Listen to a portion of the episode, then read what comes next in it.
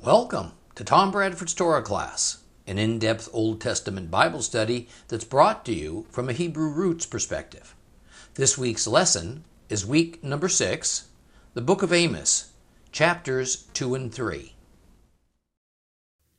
Well, after spending the last two lessons in, in Amos addressing the mysterious and fascinating matter of the Nephilim, giants, fallen angels, and the like, and that apparently the Amorites that Amos spoke of in chapter 2, verse 9, were led by, perhaps even consisted largely of these hybrid divine human creatures that Jehovah wanted destroyed. So now we're going to move on to complete chapter 2 and then begin chapter 3. Let's begin by rereading part of Amos chapter 2. Open, open your Bibles to Amos chapter 2 and follow along with me, please. We're going to start at verse 10. Amos chapter 2, starting at verse 10.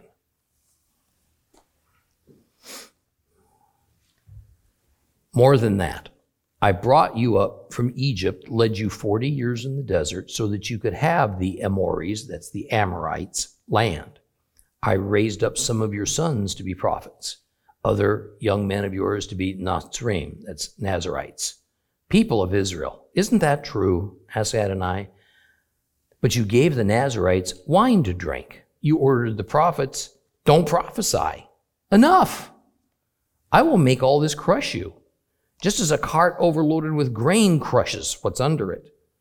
Even the swift won't be able to flee, the strong won't be able to use their strength, the warriors won't save themselves. Archers won't be able to stand. The fastest runners won't save themselves. Those on horses won't save themselves. On that day, even the bravest warriors will throw off their weapons and flee.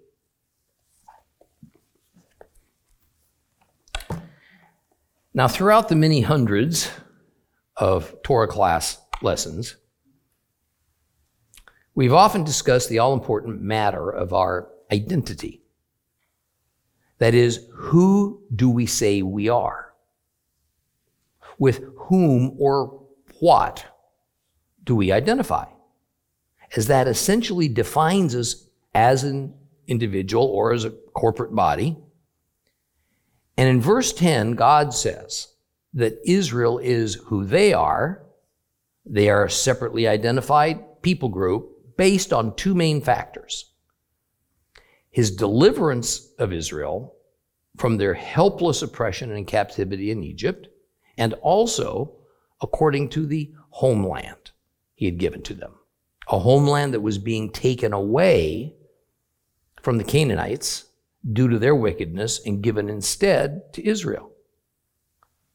Now, within the context of what we've learned over the past two lessons, within the context of the previous verse that spoke of the destruction of the Amorites, then we see that in God's economy, the Amorites and the Israelites represent the two extremes of a spectrum of mankind.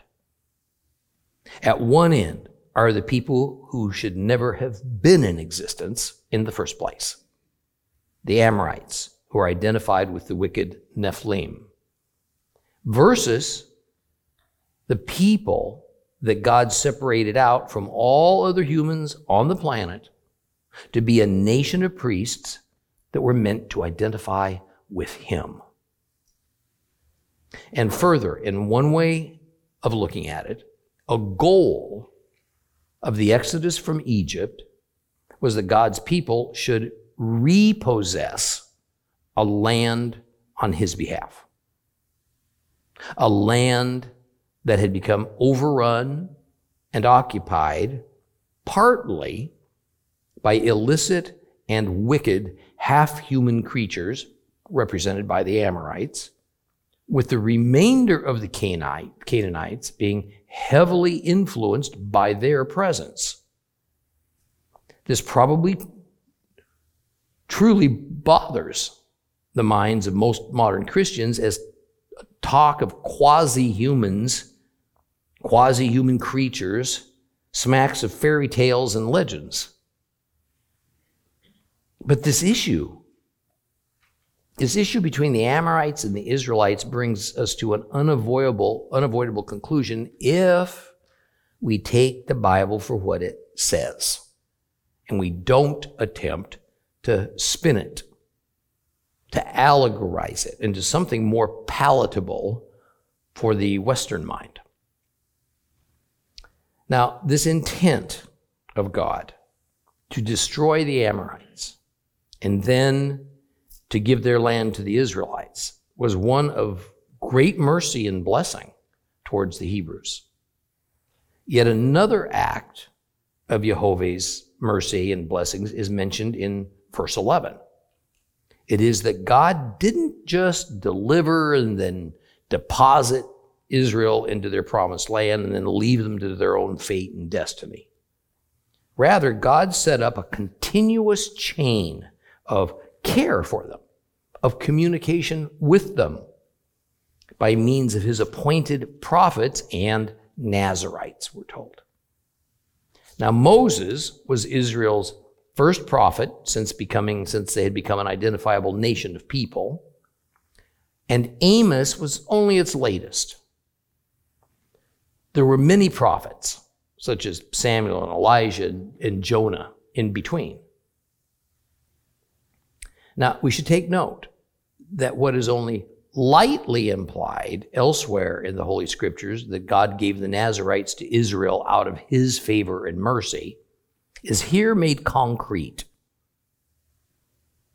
See, by means of their strict dedication to God and to the rituals and the lifestyles he ordained for them, the Nazarites were meant to exemplify those who do God's will on earth despite their imperfections. Now, although the many Nazarites over the centuries each seemed to abide largely within the boundaries that were set down by a short slate of rules, they didn't all behave the same. Samson, for instance, focused on the instruction for Nazarites not to have his hair cut. Samuel focused on not drinking wine. One has to wonder why in this chapter of Amos, prophets and Nazarites are highlighted as opposed to prophets and priests as a connected pair. Since Nazarites seem to be but rather small role players that emerge from time to time in, in, in Israel's history and little else, while priests have been central to Israel's faith practices since Mount Sinai. I can only speculate that perhaps the current state of the priesthood in both Jerusalem and in Samaria was so diminished by Amos's time and that prophets and priests were at that time regularly opposed to one another, that the mention of a now corrupted priesthood was avoided. Now, there's something else about verses 10 and 11 to be considered and, and, and spiced with a bit of introspection. Essentially, what we are reading about is Israel's redemption history, their salvation history. And yet, because Israel strayed so far away from that redemption history that revolved around God's grace, it has now devolved into their judgment history, revolving around God's wrath. This is a caution for all who claim to worship Messiah Yeshua and Jehovah God of Israel. See, there is a more than implied church doctrine in several large Christian denominations of once saved, always saved. That is, because of our redemption history, based on God's grace, regardless of our bad behavior, or how seriously we may even abandon our faith, our trust in, our obedience to God, that history of our salvation is safely tucked away.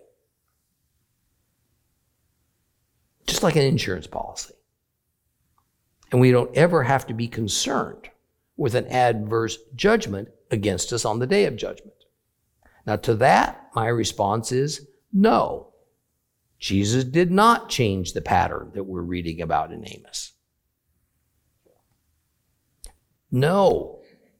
Yeshua did not abolish his father's criteria for blessing and for curse.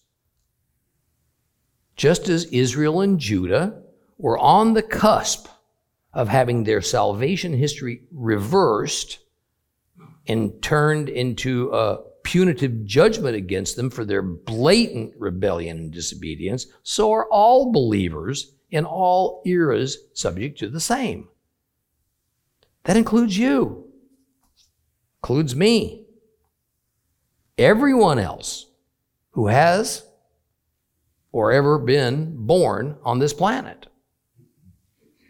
Now, verse 3 condemns the people of Israel for intentionally corrupting the Nazarites.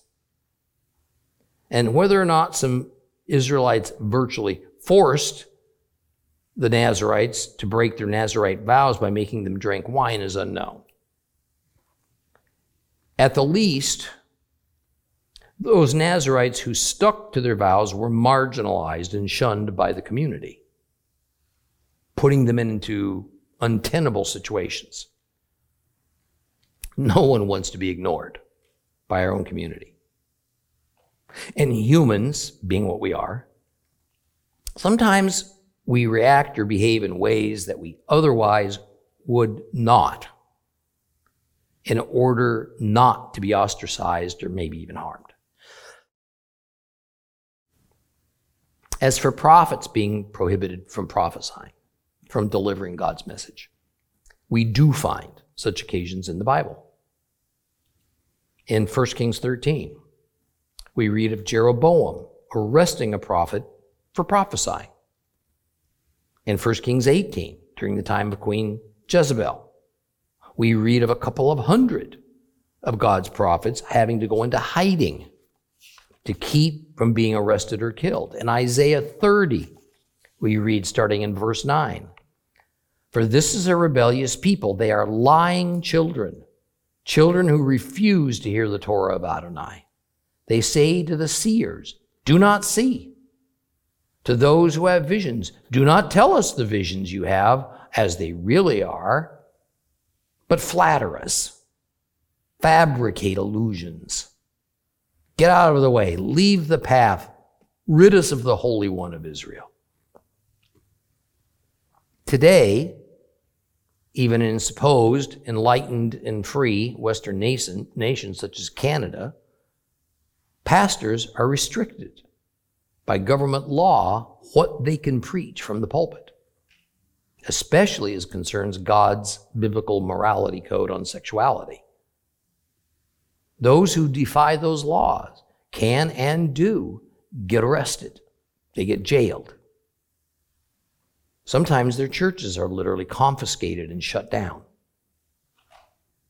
The biblical pattern of God's prophets being shut down in silence continues and only gets more restrictive year after year. So in verse 13, God announces he's through with waiting patiently for Israel to reform their rebellious behavior. And now he's going to exact a severe punishment upon them all for the transgressions that he's listed. Now, the agricultural metaphor of this happening is of an overloaded cart that gets bogged down, unable to move. The overloaded cart is meant to represent the incredible abundance that Ephraim Israel has been enjoying for some time as a result of God's blessing.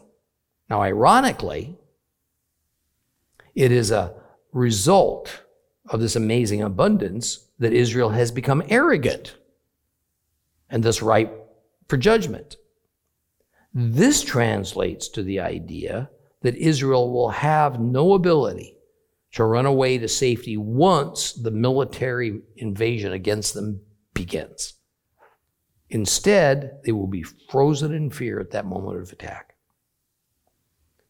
Well, the final three verses of chapter 2 offer various examples of the helplessness of the entire Israelite population, even including their army, before the overwhelming forces of an invader. So these verses deal with what Israel has designed to protect themselves against such an event their army. But God says it will quickly wither under the coming assault. Now recall that the invasion being envisioned is future to when Amos is prophesying. Now, if years in advance you heard that your city would be invaded by an enemy, if you heard that police protection would not and could not stop it, that the loss and occupation of your city was inevitable, no matter what, what would you do? What would you do? Common sense says you'd prepare by leaving well in advance of this uncertain but entirely unstoppable event. But you'd only do it if you actually believed it.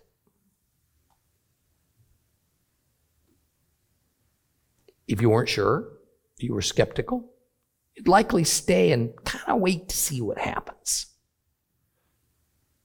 Assuming you could escape at some point closer to when the prophesied event actually occurs, thereby maintaining the comforts and the familiarity of your life as it is. Thus, the notion is, and this is as with the prophet Hosea, that God is issuing a warning through his prophets to prepare. Just giving you time to prepare. The preparation clearly, in this case, amounts to leaving the land at a time which can be done in an orderly and planned way because once the first signs of the invading army appear, it's too late. Now, once again, I'm asking you to pay attention to the signs of the times.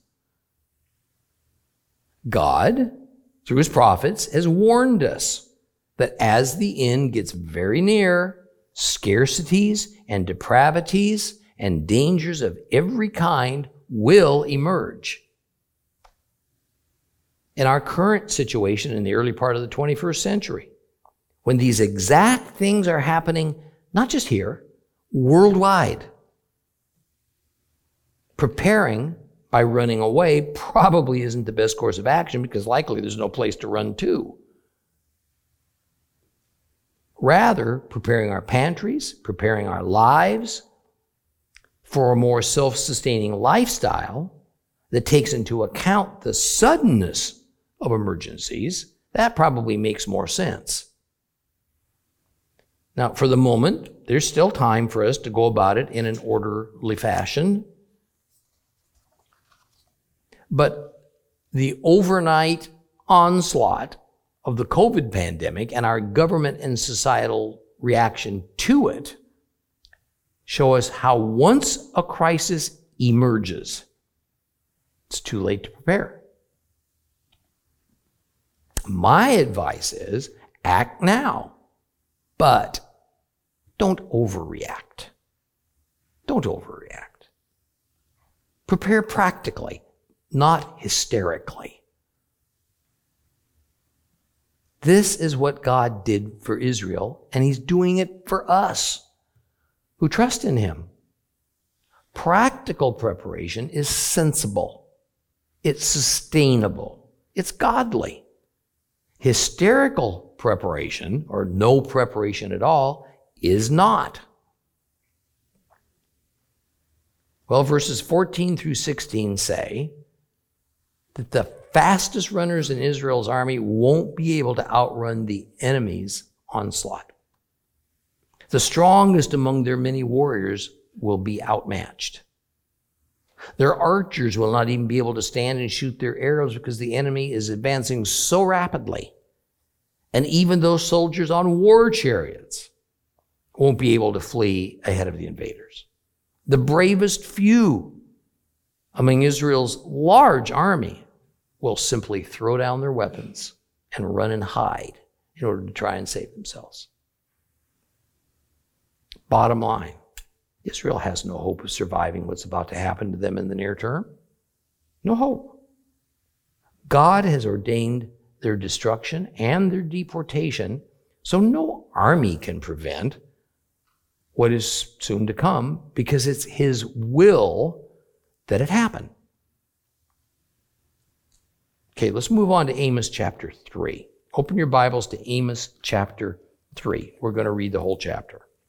Amos chapter 3.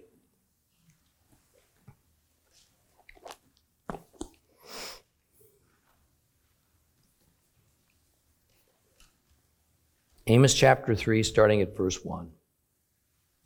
Listen to this word which Adonai has spoken against you, people of Israel, against the entire family that I brought up from the land of Egypt. Of all the families on earth, only you have I intimately known. This is why I will punish you for all your crimes. Do two people travel together without having so agreed? Does a lion roar in the forest when it has no prey? Does a young lion growl in his lair if he has caught nothing? Does a bird get caught in a trap on the ground if it hasn't been baited?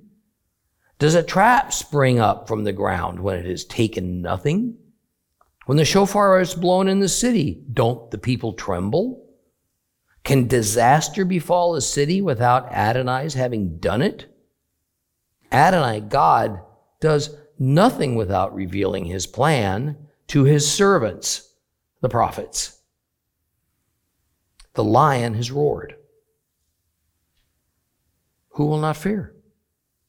Adonai, God has spoken. Who will not prophesy? Proclaim it on the palaces in Ashdod, on the palaces in the land of Egypt, and say, Assemble your yourselves on the hills of Shomron, Samaria. See what great tumult is seething within it how much oppression is being done there. For they don't know how to do right, says Adonai. They store up violence and robbery in their palaces. Therefore, here's what Adonai Elohim says An enemy will surround the land, he will strip you of your strength, he will plunder your palaces. This is what Adonai says As a shepherd rescues from the mouth of a lion a couple of leg bones or a piece of an ear, so the people of Israel and Shomron will be rescued, huddled under cushions in the corners of their beds. Hear and testify against the, against the house of Yaakov, against the house of Jacob, says Adonai Elohim, Elohe Sabaoth.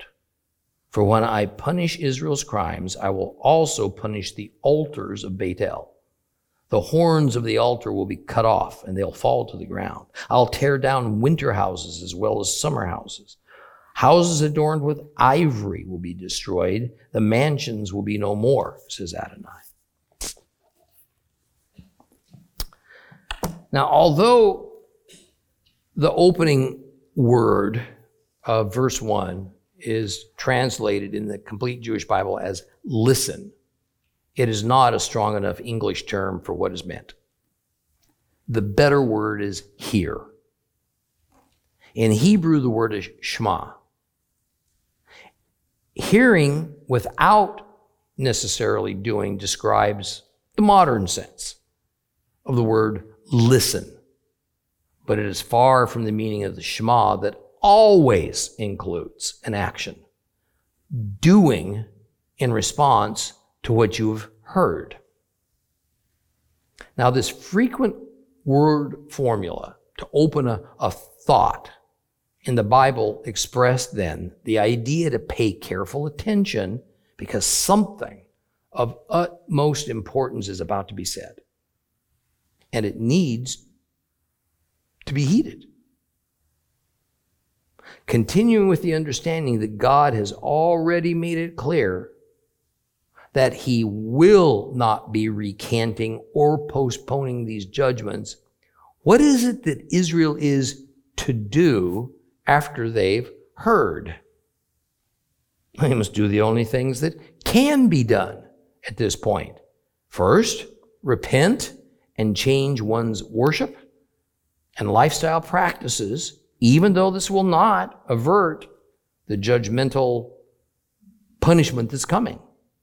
Second, prepare for the inevitable consequences now that you know they're coming. So the unspoken thought is prepare. I mean, there's just no getting away from this strong underlying theme in Amos. We also find that even though most Bibles say it was the Lord that Israel is to heed, the Hebrew actually uses God's formal name. Yud-Heh-Vav-Heh, Yehovah. In Amos's era, and most eras right through the New Testament, Lord is but the English translation for a rather generic Canaanite term, Baal. So, just as for pagans, if told the Lord commands something of them, the question then is which Baal? Which Lord? Then, for multiple God worshiping Israel, the question would naturally have been which Lord? If the generic Hebrew word for Lord had been used, but it wasn't used. So in this verse, we don't find Lord, we find Yehovah, not Lord. That makes it clear which Lord is commanding them.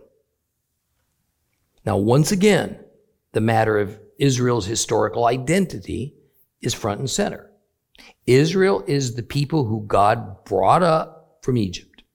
And what follows, however, is not just meant for Ephraim, Israel, the 10 tribes of the northern kingdom, but also for all Israel, Judah and Ephraim, Israel combined, because the words are directed to the entire family, meaning Jacob's family, all the tribes, which God brought up out of Egypt. So this leads us to verse 2, which affirms Israel's unique position before Jehovah he makes it clear that he had a choice of families on earth, but he chose Jacob's family to bless as his elect. They are the only nation so chosen. And it is because of this privilege, this great honor, that they must bear now this severe judgment. The clear pattern of reasoning goes something like this. First, Israel, through an actual covenant with God, is uniquely bound to God and to all the terms of that covenant. Second, because every legitimate covenant consists in, of terms of the agreement, then since God inherently will never go back on his word, it's up to Israel to bear the responsibility to do their part. And their part is to obey the terms of the agreement.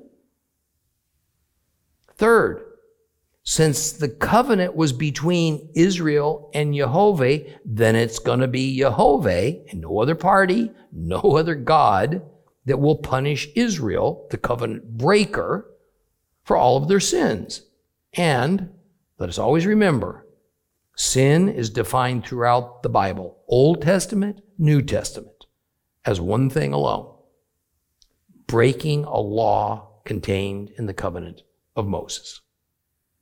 That is a sin. Now, what follows is a series of seven rhetorical questions that are put before Israel.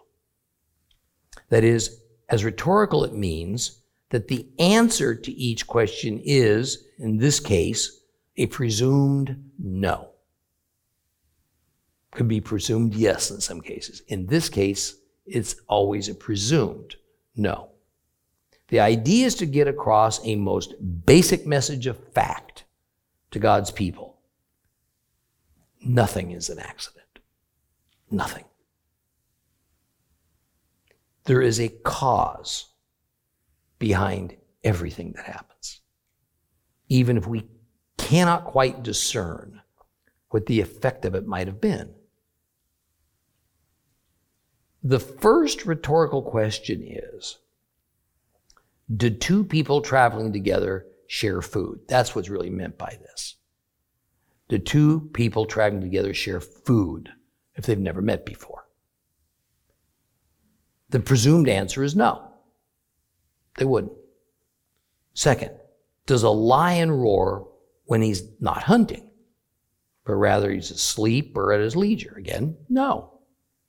The third asks if a young lion growls in his lair if he has caught nothing to eat. Answer, no. The lion and next to the young lion sees this is a common literary pairing in the Hebrew language. And so, other than for the difference in the stage of development of the two lions, the difference between them doesn't matter. It just makes the metaphor more impactful and complete. The fourth rhetorical question it asks if a bird would become caught in a snare if there was no bait in the trap to draw in this unsuspecting creature. The answer continues to be no. The fifth question asks if a typical trap used to catch a wild animal has been sprung, does it mean that nothing is caught in it? It caught nothing? Again, the answer is no. The sixth question is if, if a ram's horn is heard in the town, will not the townspeople be startled? See, the ram's horn, this era was used like an alarm, an air raid siren. So if one hears a ram's horn in a town, this means a battle with an enemy is underway, something that is sure to cause a chill to run down one's spine. The seventh question is where the real point of impact of the previous six questions happens. If a town suffers disaster, is it not obvious that God has caused it? Now, while many in answered in Israel might have answered yes to this question, if it was a question about pagan towns in general, since the context is about what's going to happen to an Israelite town, then such a premise that God would be behind the destruction wasn't something they could easily accept. I mean, after all, it's one thing for God to cause disaster on a Gentile town. But it's quite another for him to cause disaster to befall a town of his own people. I mean, the Israelites' knee jerk response to such a question would normally have been no. Because God was supposed to protect their towns. He's not supposed to call an enemy to attack them and then stand aside so the town can be obliterated. The point being made here that was designed to send an unwelcome chill down every Israelite's spine was that what they had assumed had always been so wasn't. Jehovah will bring disaster upon his own people as a punishment. That ought to sober us up a little bit. There's an underlying and often implied understanding within much of the Christian world that God would never punish those who trust in His Son. So, no matter how much they deserve it, how much we deserve it, He would never do it. Here, it's made clear through Amos that under the right circumstances, extreme circumstances, and with sufficient rebellion and disobedience on our part, Jehovah certainly reserves the right to severely punish his own. And the proof of it is he's done it before in the past. It's not conjecture. Therefore, one ought not to be so smug or complacent about our redemption. Nor should one take his or her salvation as an automatic, guaranteed right of protection against God's destructive discipline for our faithlessness. Well, a summation of what verses 3 to 6 explain to the people of Israel is made in verse 7. And it goes something like this, kind of paraphrasing it. Hey, Israel, you really think, you really think that just because you're my people, that you're immune from my punishment for all your wrongdoing against me? And further, you know, since God always warns his people in advance through his prophets, should you not listen when I, Amos, speak to you God's oracle of judgment and the cause for it? Amos, with that last remark, is essentially validating his own credentials as God's harbinger of the catastrophe that is guaranteed to befall Israel, and soon. So, verse 8 now emphasizes that the warning Amos is giving, it's a done deal.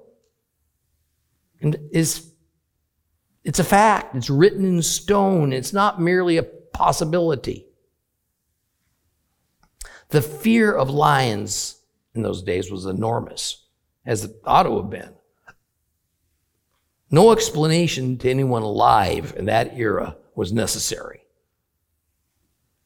A few verses earlier, two lion questions were asked based on well known standard lion behavior.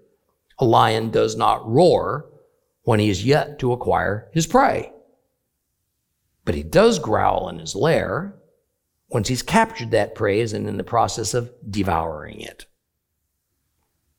Thus says Amos, God, as this metaphorical lion, has growled. And from the standpoint of heaven, the prey has already been captured. It's about to be devoured. That prey is Israel. All I can say is yikes. And further, any true prophet of God cannot possibly ignore the voice of God any more than he can ignore the roar of a lion. And Amos was not about to suffer in order to learn this lesson as his predecessor Jonah had to. Now, here's the thing, and I especially would like for all who identifies themselves as a modern prophet. I know some of you are out there. I want you to consider this.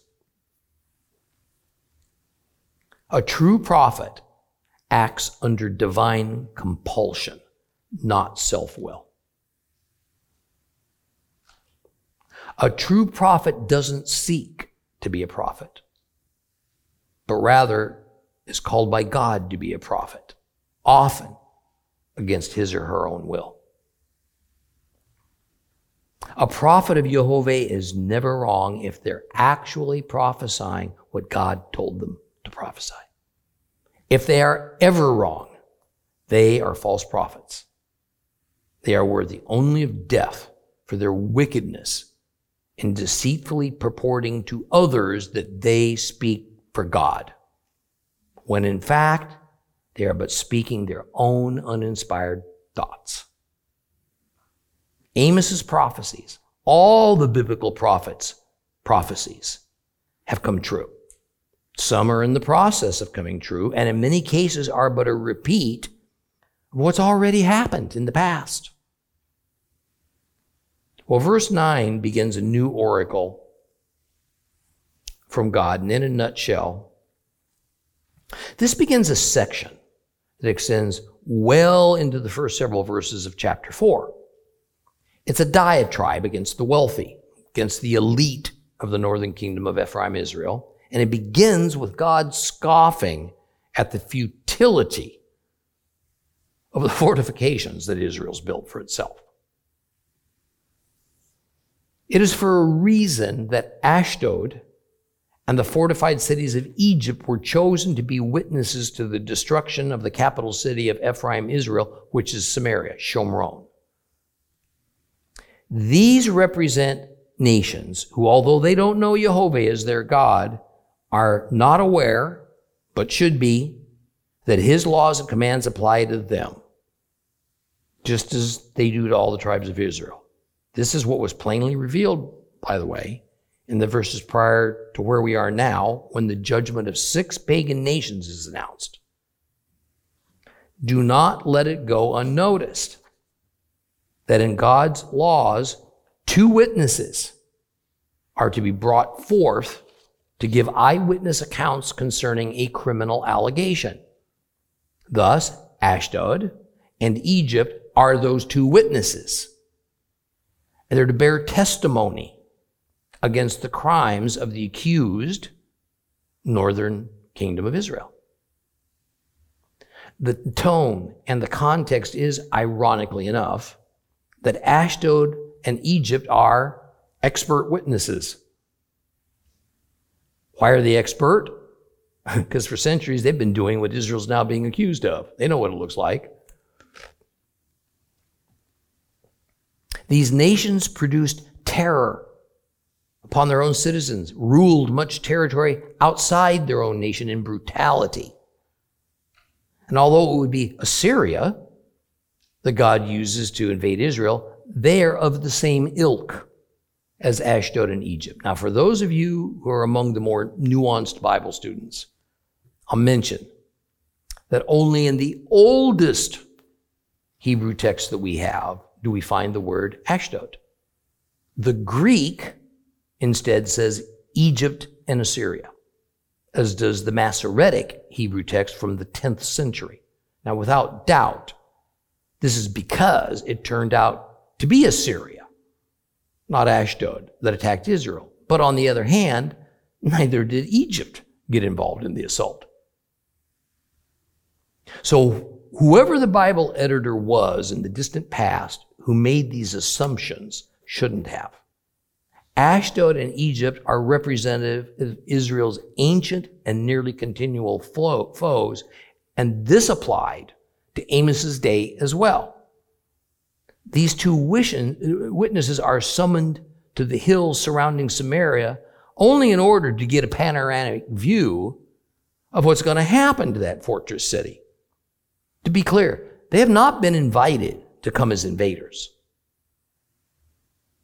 Naturally, this invitation is not meant for the common citizens of each place, but rather to the government leaders, the wealthy, and the elite, because they're just like the leaders and wealthy elite of Israel. The tumult spoken of within the city of Samaria is connected to the oppression of the people by the leaders and by the aristocrats. That is, the poor that make up the bulk of ancient societies were being used as cheap labor so that the elite could increase their fortunes. Well, verse 10 says something that is a common theme in Amos and it's found in Hosea. It is that Israel isn't even capable any longer of doing what's right. So instead, they sow violence and robbery in their palaces. Why can they no longer do right? Because they no longer have a moral compass. They abandoned their divine moral compass, the law of Moses, in favor of the doctrines of their leaders, who, like false prophets, proclaim to speak for God, but they don't. And Hosea, in his prophecy, addressed this head on. In Hosea 4 6, we read, My people are destroyed for want of knowledge. Because you rejected knowledge, I will also reject you as priest for me. Because you forgot the Torah of your God, I will also forget your children. Because you forgot the Torah of your God. There it is. When a worshiper of God, God abandons his moral code, the law of Moses, he abandons knowledge. And when we abandon heavenly knowledge, we of course substitute it with man made knowledge. Therefore, when we don't know God's Torah, we have lost the capability to do what's right. Even though we think otherwise. We think we got this. Neither Ashdod nor Egypt knew God's Torah. So, the result was their violence, robbery, social injustice, moral degradation. Israel had become no different than Ashdod and Egypt. The leaders of these two nations had become so accustomed to oppressing the poor in order to line their pockets, it just seemed normal and right to them. They believed they were entitled to take advantage of the helpless. Amos, God's appointed enforcer of his Torah, was calling the leaders of Ephraim Israel onto the carpet for daring to adopt pagan standards of leadership and calling it godly. It bears repeating. The Canaanite and virtually all other pagan religions of the era placed no demands on their worshippers to be ethical or moral. None at all. The gods of these religions allowed all indulgences into personal pleasures and gain. All they cared about was for themselves to be cared for. Therefore, the incredible, if not obscene, wealth of the elite and powerful of Ashdod, Egypt, and now Israel are of themselves proof of their godlessness and depravity. And by the way, biblically speaking, while wealth is of itself not proof of godlessness, such wealth, when hoarded, when it's not used for the good of others, good is defined by Jehovah, is. So we are not to take this diatribe as just being against wealth or all wealthy in all cases, but rather as a proverb that operates as a general rule of thumb. Now, the consequences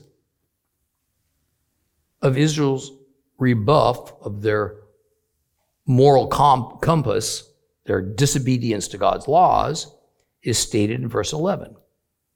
An enemy is soon going to invade Ephraim Israel, strip it of all of its accumulated wealth that is stored up in the palaces of the rich. In other words, all the work and the oppression of the people to enrich the elites will soon be for naught. It'll be confiscated by an enemy nation. It's important to regularly remind ourselves, all of us, that what God is inflicting as a curse is precisely what the covenant of Moses says will happen to Israel for the type of wrongdoing that's happening. Most of Deuteronomy 28 deals with this, but I'm going to draw just a few verses to highlight it. Deuteronomy 28, verses 49 to 53. Yes, Adonai will bring against you a nation from far away that will swoop down on you from the ends of the earth like a vulture. A nation whose language you don't understand. A nation grim in appearance, whose people neither respect the old or pity the young. They will devour the offspring of your livestock, the produce of your soil, until you have been destroyed. They'll leave you without grain, wine, olive oil, or your young cattle and sheep until that has caused you to perish. They'll besiege all your towns until your high, fortified walls in which you trusted collapse everywhere in your land, which Adonai your God gave to you. Then, because of the severity of the siege and distress, that your enemies are inflicting on you, you will eat the offspring of your own body. You will eat the flesh of your own sons and daughters, whom Adonai your God has given to you. Is this not precisely what we're reading about here in Amos? It is, and is precisely what did happen to Ephraim, Israel, and then a little more than a century later, it also happened to Judah. And believers, especially believers in America and in other Western oriented nations, this is going to happen to us as well. It's going to happen. Well, when exactly, I cannot know, so I can't tell you. But my instinct is it's pretty near. And for the same reasons. and I'm going to pontificate for just a moment, so I just ask you to indulge me. You know, it's always fallen to God's people, including those Gentiles who have accepted Christ, to be the advocates of God's morality and his ethics. And this especially applies to our leadership who speak in bema and pulpit. Now, sadly, ever since the fourth century AD, when the Roman Church, that is the forefather of modern Christianity, systematically replaced God's Torah with church doctrines formulated by church councils, we have, just like Israel, moved farther and farther and farther away from divine truth. And we now operate so much on human rules and traditions. Even so, the core of God's moral code was sufficiently ingrained in our faith such that good men of God would preach the truth to their congregations so as to greatly affect the moral condition of our societies, generally for the good. But, like the infamous frog in the kettle, a point of inflection has been reached in the last half century or so. The results of which can only be one thing a nearly complete abandonment, abandonment of God's morality code in favor of a fluid and ever changing morality. Or I prefer to think of it as a new amorality. And this reflects the condition desires of our societies. So, morality in its absolute nature, sin, its absolute nature, are less spoken of in our churches and synagogues. And rather are left up to the whims of individuals who follow and prefer the trends of our modern world. We are the new Ephraim Israel. And just like with Ephraim Israel, it is not that every last individual or every last corporate group of the faithful are the same. However, it has become, in my observation, that the preponderance has abandoned God's moral code. And we need to pay attention. We need to repent. We need to resume our purpose as God's elect to proclaim to one and all and to live it out inside of all the moral code that He has given us that's embodied by the Torah. Well, the God is a lion metaphor continues in verses 12 and 13, also continues with the subject of an enemy plundering the riches of the wealthy of Ephraim Israel. Now, remembering that Amos was a sheep breeder, a sheep breeder, he had no doubt lost a few sheep to lions and had viewed the remains. The idea is that only the scantest remnant of the dead animal remains when a lion is through with it, as represented by just the leg bones and a piece of an ear that we read about. God says, so it shall be for the people, and especially for the wealthy of Israel. Only a remnant shall remain, and even then, probably not fully intact. It speaks of the people of Israel huddled under their beds. Well, that is, these are those who did not prepare because they did not believe the words of God's prophets that were sent with this divine warning. Or perhaps they thought themselves above it, immune. Now understand that while in modern times beds are located in bedrooms and used for nighttime when sleeping, that was not the case in the ancient times. Beds re, uh, referred to the soft cushions where the more well to do could assume a reclining position as they ate meals around a table and, and as they socialized and they partied. This would not have been the experience of the common people who slept mostly on mats laid out on dirt floors of their meager homes. Well, we're going to pause here for today and conclude chapter three and get well into chapter four next time.